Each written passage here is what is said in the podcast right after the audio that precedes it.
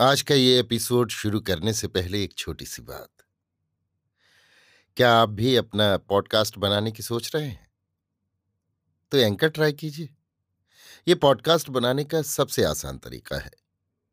Number एक, ये free है। नंबर दो, इसमें कई सारे ऐसे टूल्स हैं जो आपको अपने फ़ोन और कंप्यूटर पर रिकॉर्ड और एडिट करने की फैसिलिटी देते हैं। नंबर तीन आप अपने पॉडकास्ट को डिस्ट्रीब्यूट भी कर सकते हैं, जिससे इसे स्पॉटिफाई और दूसरे प्लेटफॉर्म पर सुना जा सके। तो डाउनलोड कीजिए फ्री एंकर ऐप या विज़िट कीजिए एंकर डॉट एफ़ पर अपना पॉडकास्ट स्टार्ट करने के लिए। ये तो थी एक छोटी सी जानकारी, और अब शुरू करते हैं एपिसोड का सिलसिला। तो आज के एपिसोड में। लीजिए सुनिए। आचार्य चतुर्सेन शास्त्री के लिखे उपन्यास, वयम रक्षा माह का छियासीवां भाग, अशोक वन, मेरी, यानी समीर गोस्वामी की आवाज़ में। लंका में परकोटे के बाहर चार योजन भूमि में अशोक वन था। इस अशोक वन में एक लाख अशोक वृक्ष थे। इस वन में बारहों मास वसंत रहता था। अशोक के अतिरिक्त अनेक जाति के विविध वृक्ष, विविध फल फूलों से लदे थे।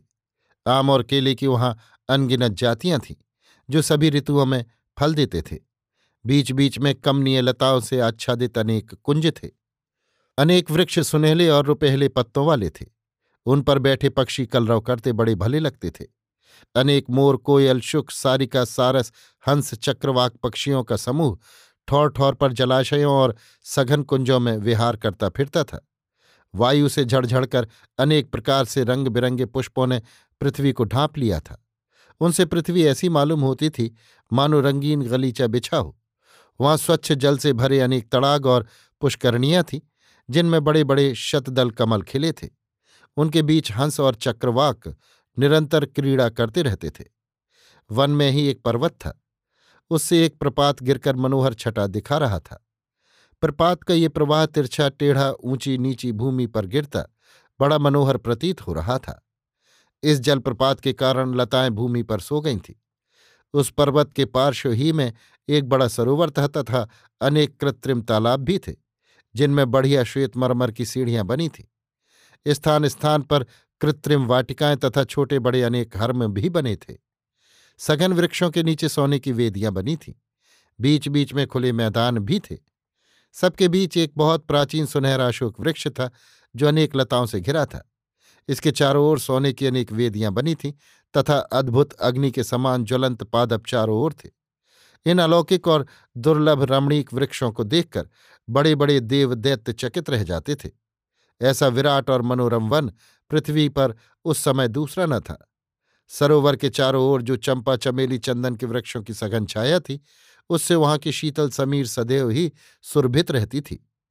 अशोक कानन में एक ऊँची और मनोरम भूमि पर एक सुंदर विशाल सौध था, जो कैलाश पर्वत के समान सफ़ेद था। उसमें सहस्त्रमणि जटित खंभे लगे थे। इसकी सीढ़ियाँ मूंगों की और वेदियाँ स्वर्ण की बनी थीं। वो स्वच्छ प्रासाद अपनी आभा से दैदीप्यमान था। उसकी अट्टालिकाएँ गगनचुंबी थीं। इसी हर्म में अपराहता भगवती सीता को लाकर रावण ने रखा था। हर्म पर पाँच सौ सशस्त्र राक्षसियों का पहरा था, तथा उतनी ही राक्षसियाँ सीता की शुश्रूषा के लिए नियत थीं। इसके अतिरिक्त संपूर्ण अशोक वन की रखवाली दस सहस्त्र राक्षस सुभट कर रहे थे। यद्यपि हर्म अति विशाल और भव्य तथा सुखोपभोग के सब साधनों से सुसज्जित था, परंतु पतिव्युक्त सीता को उस सब साज श्रृंगार और सज्जा से कुछ भी प्रयोजन न था। वो हर्म का विलास कक्ष छोड़ उसी विशाल अशोक वृक्ष के नीचे, उदास मलिन वेश में, अधोमुखी भूमि पर एक पर्णशैया पर बैठी, आँसू बहाती हुई शोक, चिंता और कातर भाव से विपन्न जीवन के कठिन क्षण व्यतीत कर रही थी। उसके सिर पर एक वेणी थी, जो पृथ्वी तक लटक रही थी। उसकी दशा कुत्तों से घिरी हुई, असहाय मृगी की सी हो रही थी। यद्यपि उसके चंद्रमुख की कांति से अब भी दिशाएँ आलोकित हो रही थीं। उसके बिंब फल के समान रक्तवर्णाधर क्षीण कटिभाग और कमल से बड़े बड़े नयन तथा लाल लाल चरण शोभा की खान थे। वो संयमशीला तपस्विनी की भांति पृथ्वी पर बैठी राम के ध्यान में मग्न रहती। शोकातुर होने के कारण उसकी शोभा मंद पड़ गई थी और आभूषण विहीन उसकी देहश्री फीकी हो गई थी। जो भी आभूषण वो इस समय अंग पर धारण किए थी, वे भी सब मैले हो गए थे। उसे न अपने अंग संस्कार का विचार था, न वस्त्रों का।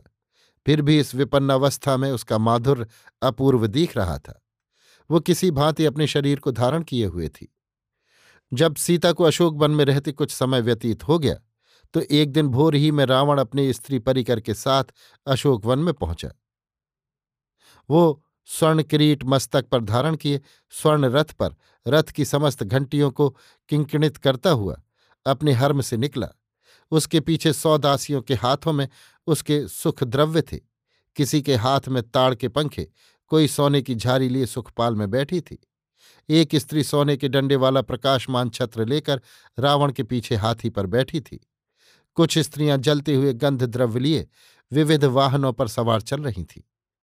सवारी के आगे दुंदुभी बजती जाती थी।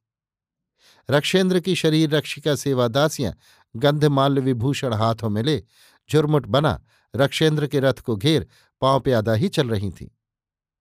इस प्रकार जैसे नक्षत्रों से घिरा चंद्रमा सुशोभित रहता है, उसी प्रकार रक्षेंद्र रावण इन रूपसी सुंदरियों के झुरमुट में दुदुम्भी नगाड़े बजवाता हुआ अशोकवन पहुँचा।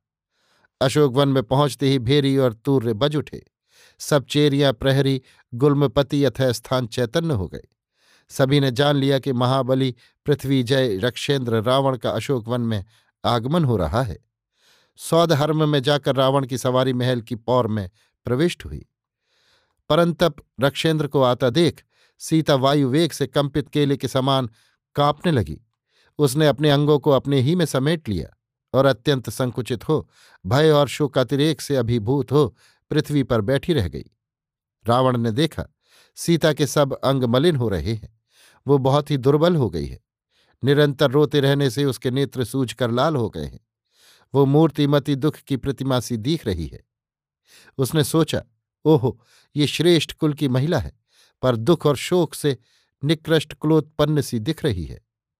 वो नष्ट प्राय यश निरादृत श्रद्धा, टूटी हुई आशा, तिरस्कृत आभा तथा अंधकाराच्छन्न प्रभा विधि रहित पूजा और जल रहित नदी के समान हो रही है। निरंतर उपवास, शोक और भय के कारण ये अतिकृश हो गई है।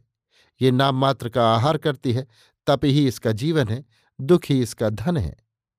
रावण ने उसके सम्मुख पहुंचकर कहा, प्रसीद प्रसीद, भगवती सीते, इतना शोक ना कर, अतीत की चिंता से क्या लाभ होगा अब? मैं तेरा अनुगत रक्षपति रावण, तेरी प्रसन्नता और अनुकूलता चाहता हूँ, पर तू इस तरह अपने अंगों को समेटे क्यों बैठी है? क्या तू अपने को नष्ट कर देना चाहती है? हे जनक नंदिनी, मैं भी तेरे ही समान वरिष्ठ कुल का हूँ। तुझे वैरी की पत्नी जानकर भी मैंने तुझ पर बलात्कार नहीं किया। मैं तुझे अपने पर प्रसन्न देखना चाहता हूँ।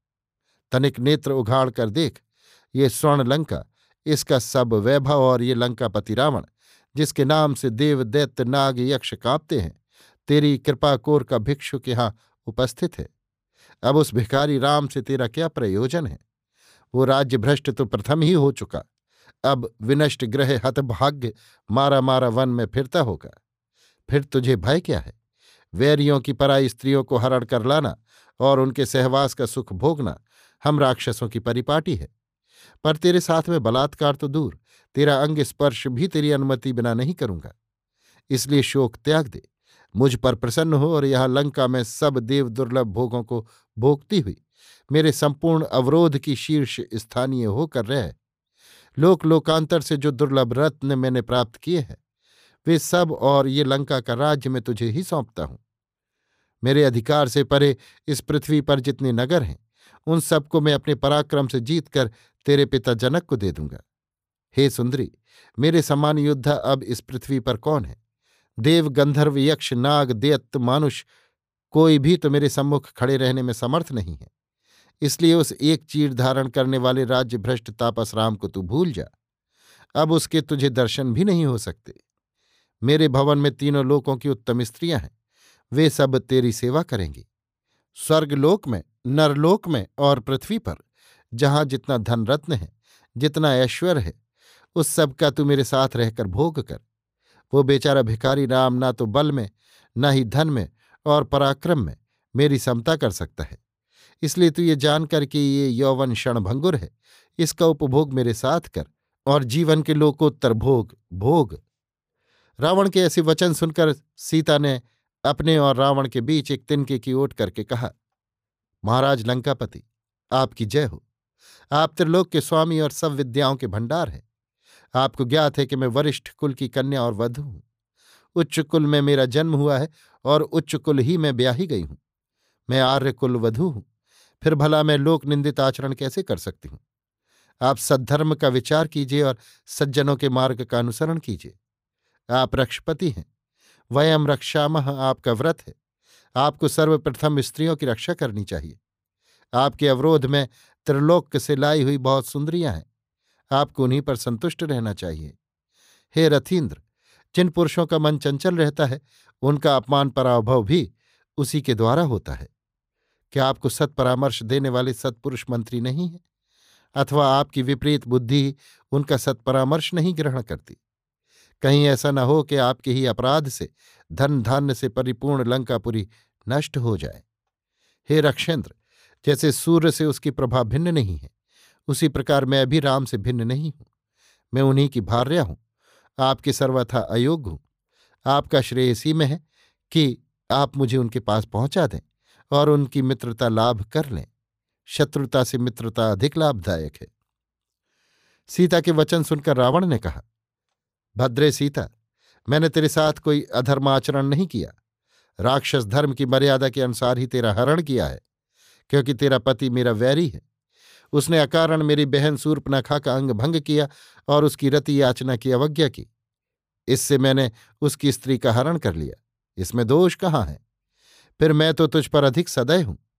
मैंने तुझसे बलात्कार नहीं किया, तुझसे दासी कर्म नहीं कराया, तेरा वध भी नहीं किया, न तुझे विक्रय किया। अपितु तो इस महाहर्म में सादर सायत्न रानी की भांति रखा है और स्वयं मैं विजयी रावण तुझसे प्रणय याचना करता हूँ। क्या तू ये भी नहीं सोचती? सीता ने कहा, क्या आपने मेरे पति को युद्ध में जीतकर मेरा हरण किया है? आपने तो छल करके भिक्षुक बनकर चोर की भांति मुझे चुराया है। आपने पुरुष सिंह राम लक्ष्मण की अनुपस्थिति में मेरा हरण किया। आपका ये कार्य कितना कलंकित था। आपका ये कार्य न धर्म सम्मत है, न वीरोचित। फिर मैं तो आपको स्वीकार करती ही नहीं। मेरे यशस्वी पति राजभ्रष्ट नहीं है। उन्होंने तो स्वेच्छा से राज्य त्यागा है।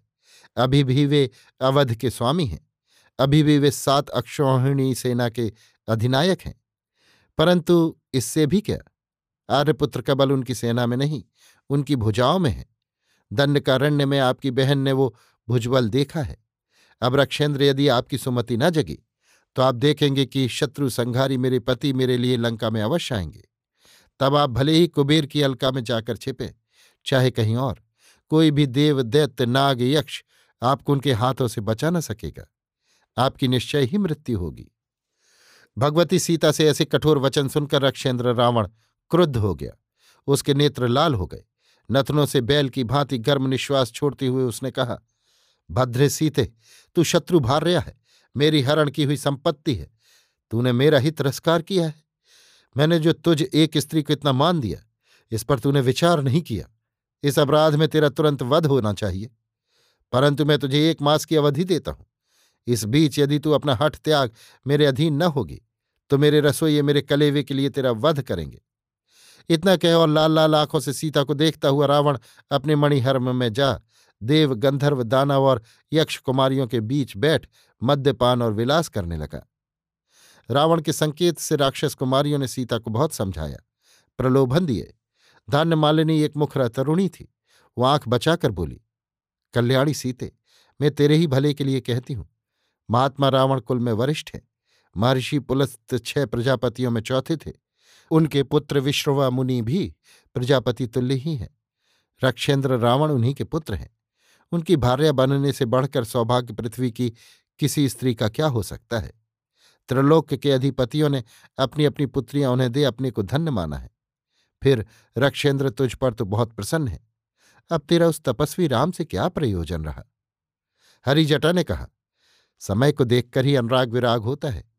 फिर जिसके अनुराग की याचना देव, दैत्य, विजयी रक्षेंद्र स्वयं करते हैं, उस स्त्री के सौभाग्य की तुलना क्या है?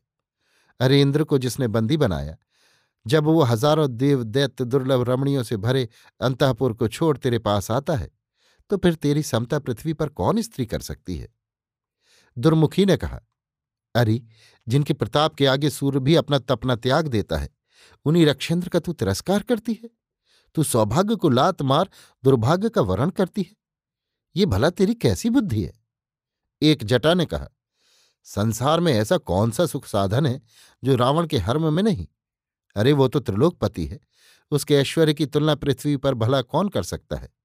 तू भिक्षुक राम के पुराने अनुराग का विचार कर राक्षस राज का तिरस्कार कर रही है। अरे, राम तो स्वयं ही दुखी है। वो तुझे कैसे सुखी रखेगा? अब तो उसकी आशा ही छोड़। त्रिलोक में आज ऐसा कौन है? जो दुर्लंघ समुद्र मेघला को लांघ कर यहाँ आकर तेरी सुध ले। एक राक्षसी ने कहा, मैं तो यही नहीं समझ सकती कि उस कृपण राम के साथ रहकर तू क्या करेगी। फिर वो समुद्र पार आने का साहस भी भला कैसे करेगा? चंडोदरी ने कहा, अरे, क्यों इस क्रूपा के साथ माथा खपाती हो? ऐसी स्त्रियों का तो अंत में वध ही होता है। इसके शरीर का मध्य भाग मुझे ही मिलेगा और कलेजा मुझे। तो जाए एक भांड मध्य उठा लाओ। हम इसे काट काट कर खा जाए और मद्य पीकर आनंद करें। अभी नहीं, रक्षेंद्र ने इसे अवधि दी है, उसे पूरा होने दो, फिर तो हम ही इसका स्वादिष्ट मांस खाएँगे। सीता ने इस पर नेत्रों में जल भरकर कहा, सखियो, अवधि की इसमें क्या बात है? तुम अनुग्रह करके, अभी क्यों ना मेरा भक्षण करके इस दुख से मेरा परित्राण कर दो। हाय, मैं बड़ी ही अनार्य और असती हूँ। मुझे धिक्कार है, जो मैं आर्य पुत्र से पृथक होकर भी अभी तक जीवित हूँ। जाओ जाओ, रक्षेंद्र को तो मैं अपने बाएँ पैर के अंगूठे से भी नहीं छू सकती। समुद्र से घिरी होने से क्या? आर्यपुत्र, क्या मेरी टोह लगाने यहाँ तक न पहुँचेंगे? क्या गृध्रराज जटायु ने उन्हें मेरी सूचना न दी होगी? क्या वे वीर सूचना देने से पूर्व ही गत प्राण हो गए होंगे? यदि आर्यपुत्र को मेरे यहाँ रहने का पता लग गया तो वे समुद्र को भस्म कर देंगे, संसार को राक्षसों से विहीन कर देंगे। आज जैसे मैं क्रंदन करती हूँ। उसी प्रकार लंका में एक दिन घर घर यही करुण क्रंदन सुनाई पड़ेगा। लंका में रक्त की धारा बह जाएगी तथा ये पूरी शमशान बन जाएगी।